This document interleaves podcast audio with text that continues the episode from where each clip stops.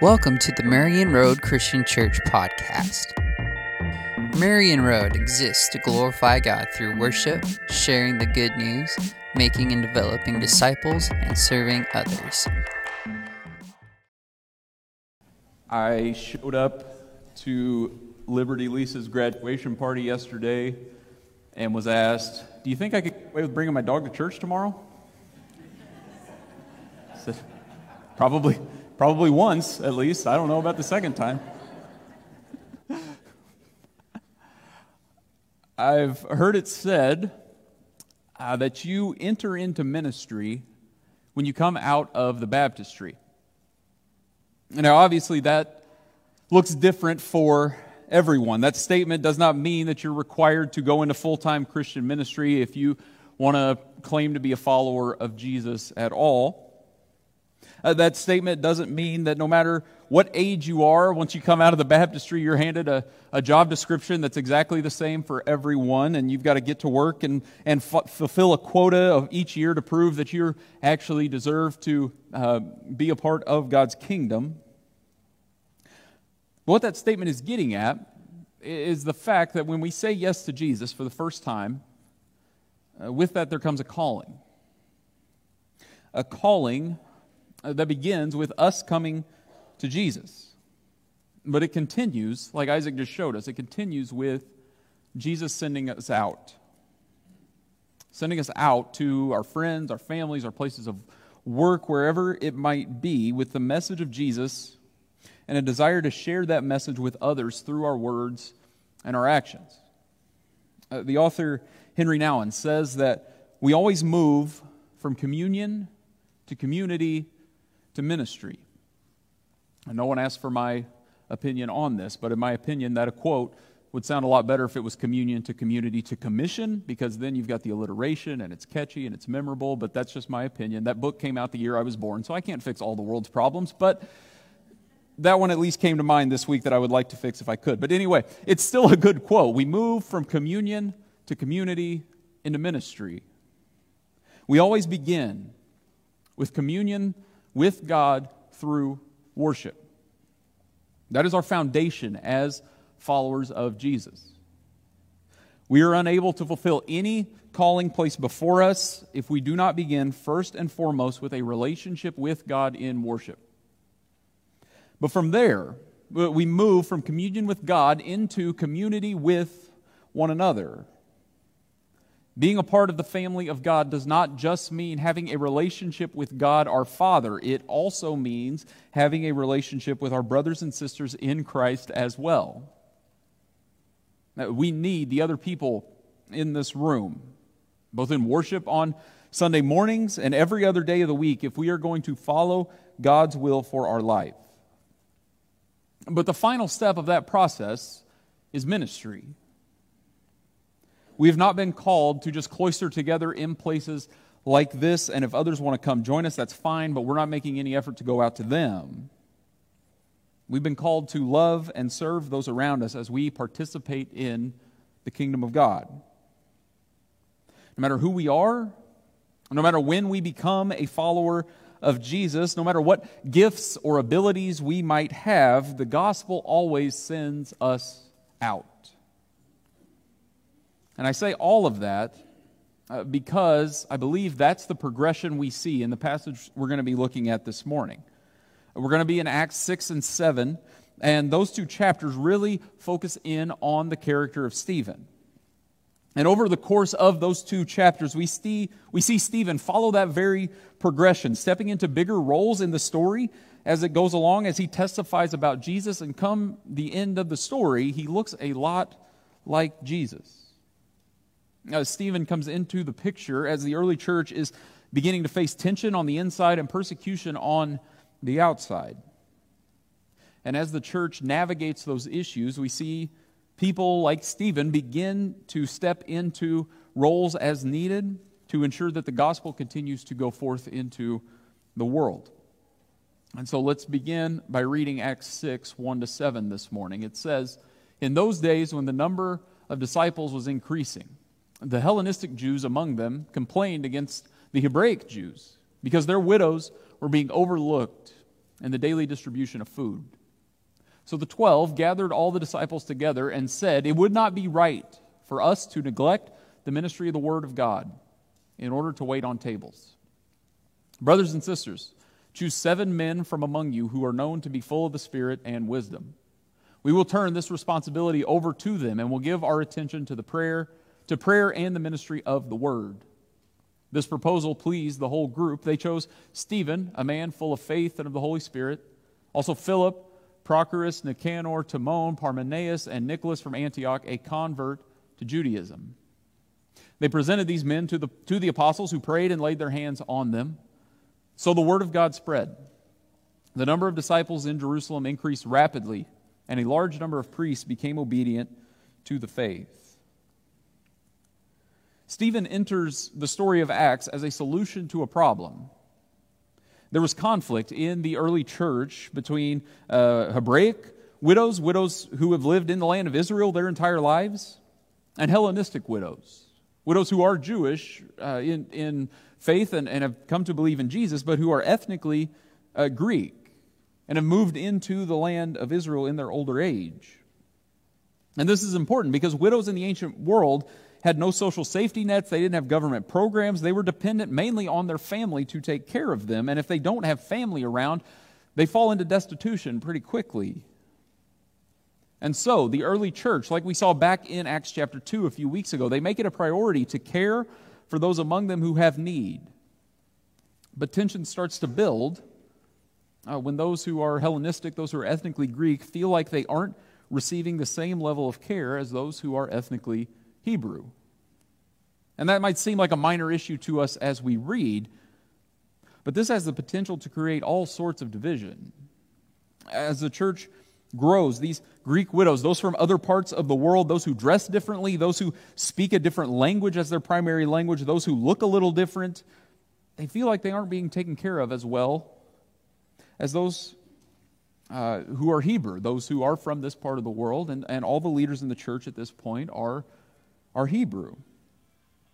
And so the apostles appoint these seven men, and all seven of them that they appoint have Greek names, which suggests that they're from uh, the same ethnic group, the same people group as these widows, and those seven are appointed to care for them.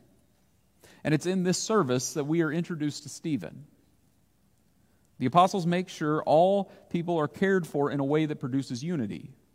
They don't split the church along uh, ethnic line so that everyone can just take care of their own and, and keep the peace. They, they act as one body to appoint a group of people and equip them to take care of the most vulnerable among them so that everyone can be cared for and at the same time so that the preaching of the gospel is not hindered. And we aren't told much about Stephen's uh, background or how he first became a believer in Jesus or anything like that. And so I, I won't spend time speculating on what was happening in the life of Stephen before we get to Acts chapter 6. But what we see from this group of seven appointed to serve right here is that they are stepping into service. For the church to be fully what God created them to be, uh, it was necessary for this group of seven to step forward into service.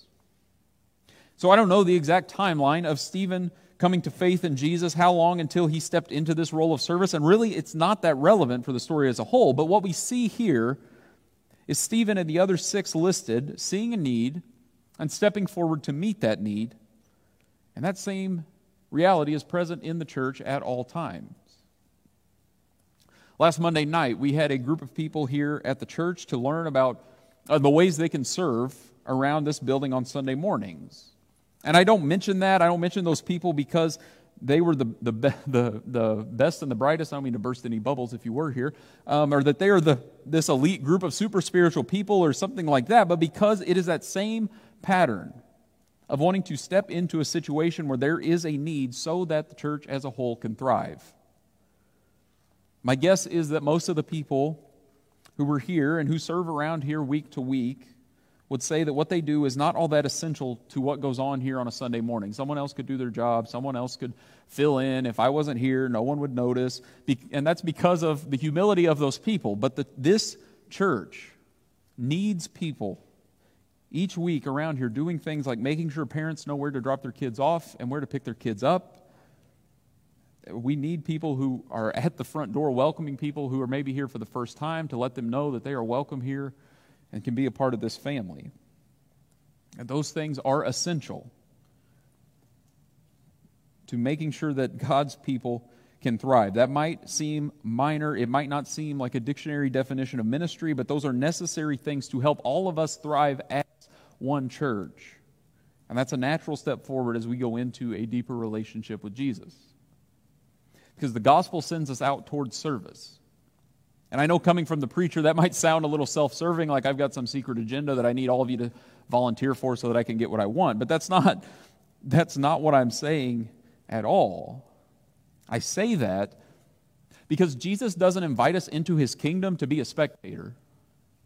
He invites us into the kingdom so that we can join in the game ourselves. Jesus came to this earth to serve those around him. And so, as his people, as we follow Jesus, whether that's here in this building or whether that's with one of the ministries we partner with that operates somewhere else, whether that's somewhere else entirely that I haven't come up with yet, my hope is that following Jesus would lead all of us to have a heart of service. And that leads to being sent out into the world to serve those around us in light of how Jesus has served us in coming to earth. That's the progression that takes place in the life of Stephen. As he first steps into this role of taking care of widows, and then as we keep reading his story, we see how that becomes a step into more and more opportunities to, to point towards what Jesus has done.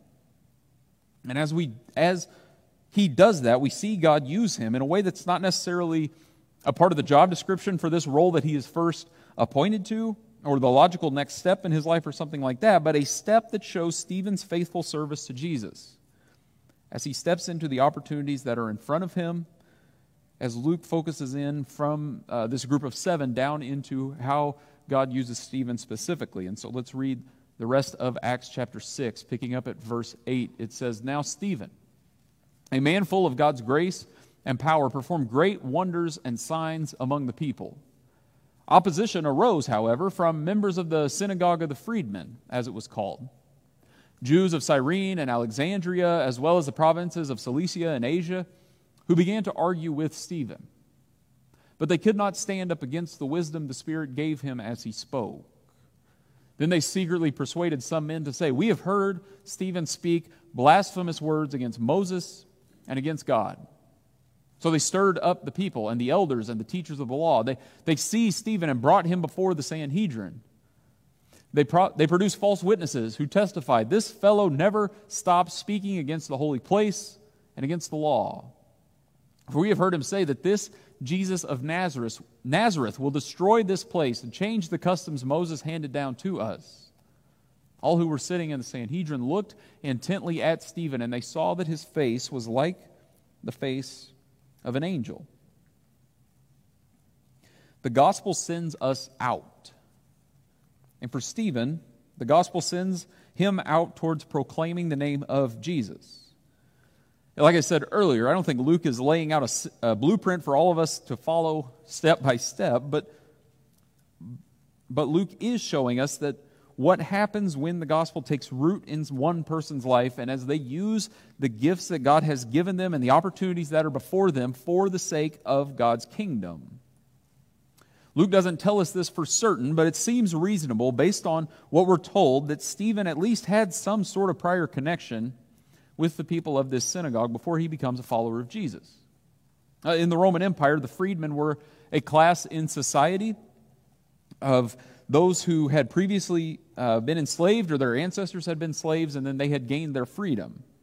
And Luke mentions that the people who make up this synagogue originate from places outside of Israel. And we mentioned already, Stephen have, having a Greek name at least, at least makes it likely that he is also not originally from this part of the world. He has some sort of Greek background. So there seems to be at least some sort of connection between Stephen and the people who he is riling up in this synagogue because they have not accepted Jesus.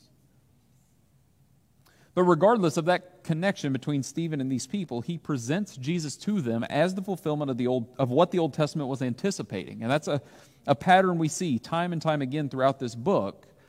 And opposition begins to mount. These Jewish people who do not believe in Jesus, they, they debate with Stephen, they try to prove him wrong, but they can't hold a candle to Stephen in their theological debating.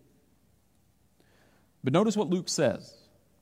Look closely there. He does not say that they couldn't stand up against Stephen's wisdom because Stephen was a brilliant guy and he was so smart and we were so grateful to have him as a part of our church. He says there in verse 10 they could not stand up against the wisdom the Spirit gave him as he spoke. Maybe Stephen was the captain of the debate team in high school. I, I don't know. We're not told because that's not the point. The point Luke wants us to see is the power of the Holy Spirit at work through him as he presents the message of Jesus. We saw this last week with Peter, as well as as he's filled with the Holy Spirit, as he speaks before the Sanhedrin, we notice that as well. And that same thing is happening here with Stephen. But if you notice, it's a progression from one of the 12 apostles out to someone else who was not originally one of the first followers of Jesus. The gospel's sending people out. Not just the ultra, ultra spiritual who have the inside track because, because they had the benefit of getting to be one of Jesus' best friends, but anyone who believes in Jesus and is filled with the Holy Spirit. The point Luke wants us to see here is not to be impressed with Stephen's boldness or his public speaking ability. The point is for us to see the power of the Holy Spirit at work in someone as they proclaim the name of Jesus. In John 14, verses 25 to 27, Jesus is speaking with the disciples. It's at the Last Supper, it's just hours before he's arrested, and he tells them, All this I have spoken while still with you. But the, Holy, but the advocate, the Holy Spirit, whom the Father will send in my name, will teach you all things and will remind you of everything I have said to you. Peace I leave with you, my peace I give you. I do not give to you as the world gives. Do not let your hearts be troubled, and do not be afraid. The story of Stephen is one expression of that teaching from Jesus being fulfilled. As the presence of the Holy Spirit enables Stephen to share the message of Jesus with an audience, even as they grow more and more hostile. And as that happens, as, as the crowd realizes they can't beat Stephen in a theological debate, you would think that as we read this story, the conclusion would be to agree with Stephen. That would seem to be the logic of the situation. But that's not what happens. Instead, a plot starts building to get rid of Stephen, which transitions us into what will be the last scene of Stephen's story in the book of Acts. False witnesses are produced, uh, words are put in Stephen's mouth to get him in trouble with the religious authorities. And through all of those lies and commotion, Luke tells us Stephen is there, and his face is like the face of an angel. Just a little hint, in case we haven't picked up on it yet.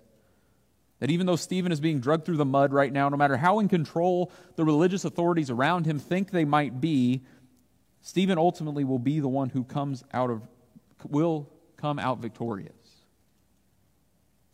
And if we're reading the rest, the story of Stephen with the rest of the New Testament in mind, we're going to start to notice some parallels. I already mentioned that we see a pattern develop in the missionary journeys of Paul where he goes into a city uh, he will speak in the synagogue. Some people will listen to him and believe in Jesus. Some people will not like him. That eventually gets Paul in trouble, and then he has to go somewhere else, and then usually the cycle starts again. But right here, that pattern shows up before Paul ever begins his ministry with the work of Stephen. And we're also going to start to notice some parallels with someone else.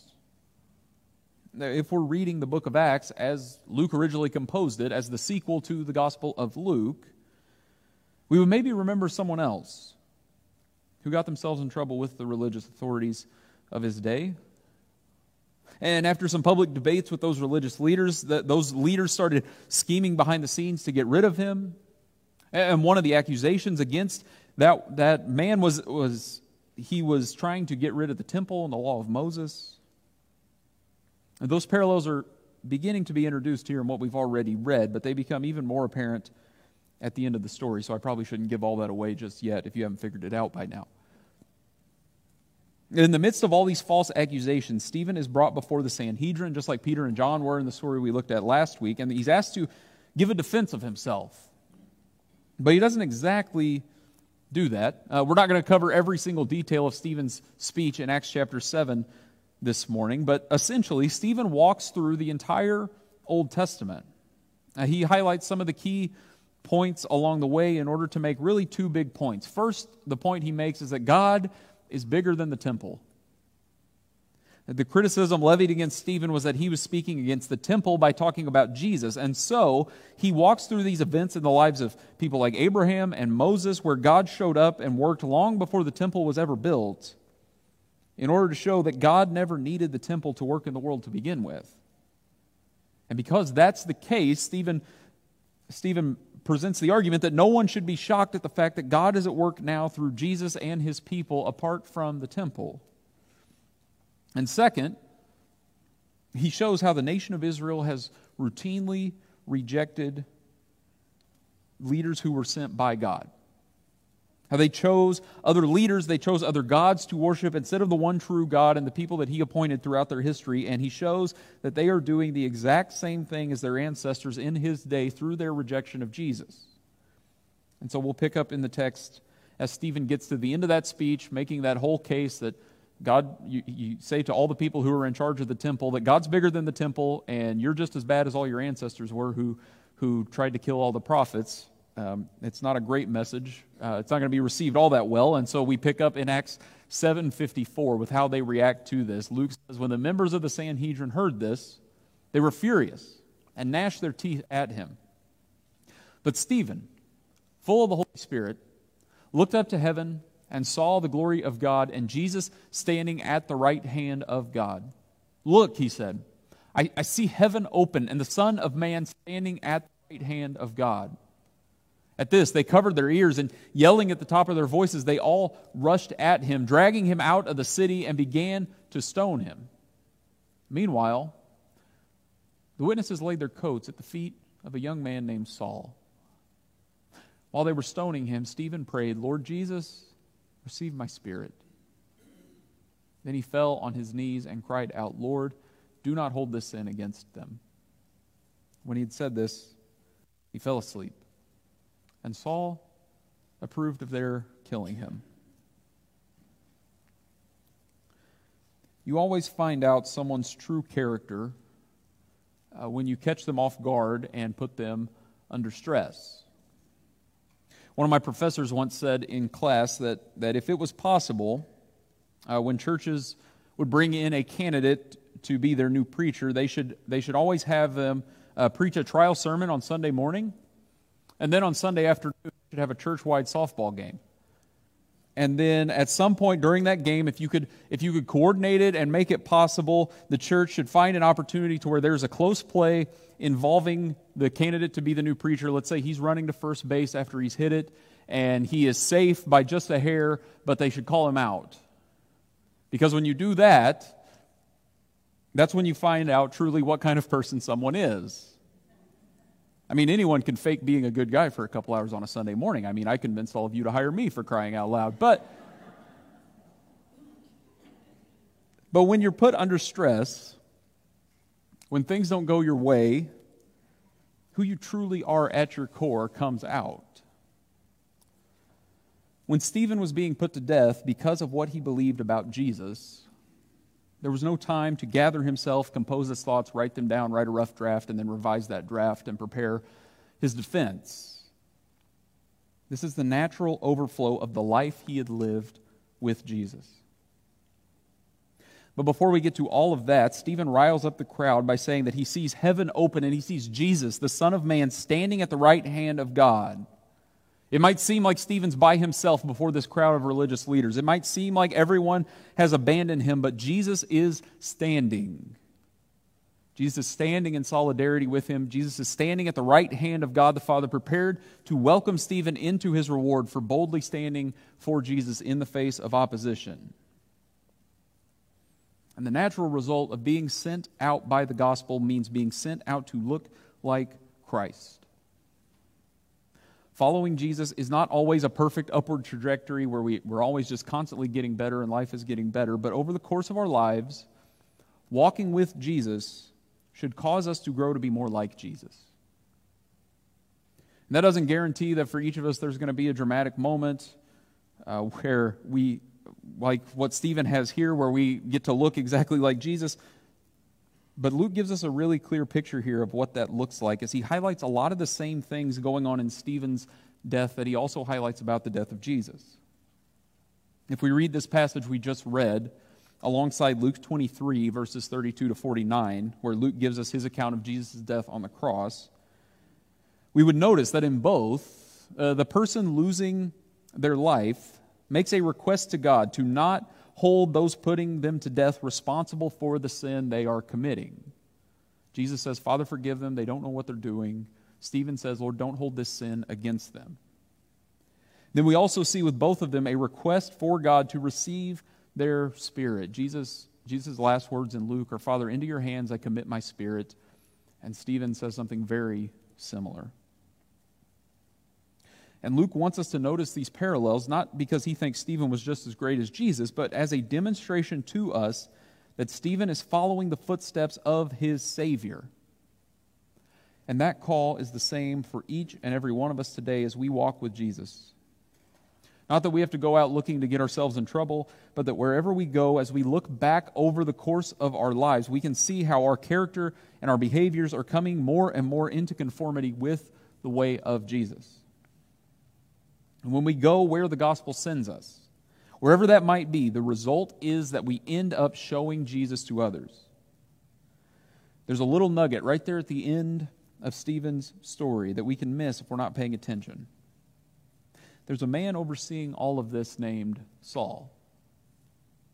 We're told in, in 758 that everyone is laying their coats at Saul's feet, which indicates that he's more or less in charge of the situation. Uh, by, by letting everyone lay their coats down at his feet, he's saying, if we get in trouble, if the Roman authorities find out about this and complain about it, I'll deal with it. You don't have to worry about it. I'll take the heat from Rome. And we'll hear more about this Saul here in a few weeks because he's not done dealing with Jesus and the people who believe he's the Messiah just yet. Actually, he'll be confronted by Jesus himself before long, and when that happens, he will go from the one overseeing the persecution of Christians to the one being persecuted for the cause of Christ. But that's a sermon for two weeks from now. You'll have to come back then. In the meantime, we're left to deal with the death of Stephen. Now, in the eyes of the world, the life of Stephen is a tragedy. Stephen was a nice young man. He had a lot going for him. He was well liked by those around him. People really seemed to get along well with him. He, he just, just got a little too wrapped up in Jesus. You know, if, if he would have just known how to keep his mouth shut, he'd still be around today. The Sanhedrin said, if you keep talking about Jesus, we're going to put you to death and he just couldn't keep his mouth shut. You would think Stephen would have a little more sense and he could he would just if he would just would have handled it a little better, he'd still be here today. What a loss, what a tragedy that this young man lost his life. In the eyes of the world, the story of Stephen's a tragedy. Being sent by the gospel is never a tragedy, no matter what the end is. Think about what we do with our money choosing to do without the latest and greatest technology and clothes and stuff because you've chosen to devote money that could have gone to those things to kingdom causes instead is not a tragedy. It's giving up things that are temporary so that eternal things can thrive. Think about what we might do with our time this summer. Uh, kids missing a week of ball games because they're up at Pine Haven is not a tragedy. It's giving up a good thing so that they can take hold of the best thing instead. Think about what we might do with our careers or our futures one season of our life or our entire lives. Choosing to devote a portion of our life or our entire lives to service in the kingdom is not a tragedy where you're missing out on greater fulfillment or a higher salary or a bigger home. It's following the calling of our God who sends us out in response to what he has done in Jesus.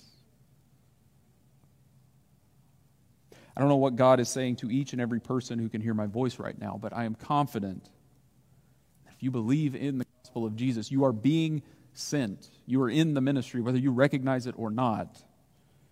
And so, my challenge to each of us is to follow where God is leading us, wherever that might be, whatever that might look like, so that others can know Christ. Let's pray. God, it is astounding not only what you have done in Jesus as he came to this earth to die for sinners like us so that we might be raised to new life, but that also you invite us in. You invite us into relationship with you. You invite us in to be a part of your church. You invite us in so that we too can go out and share your love with the world around us. And Father, that looks different for each and every one of us. And so our prayer is simply that you would help us listen to where you are leading. Wherever you might send us, may we be obedient to that call. And no matter where we go, no matter what we do, may we do it for your glory. May your kingdom advance. May your will be done on earth as it is in heaven. So that your name might be made great in this world. And it's in your Son's name that I pray. Amen. We hope that you are encouraged and challenged by this message given by our own senior pastor, Monty French.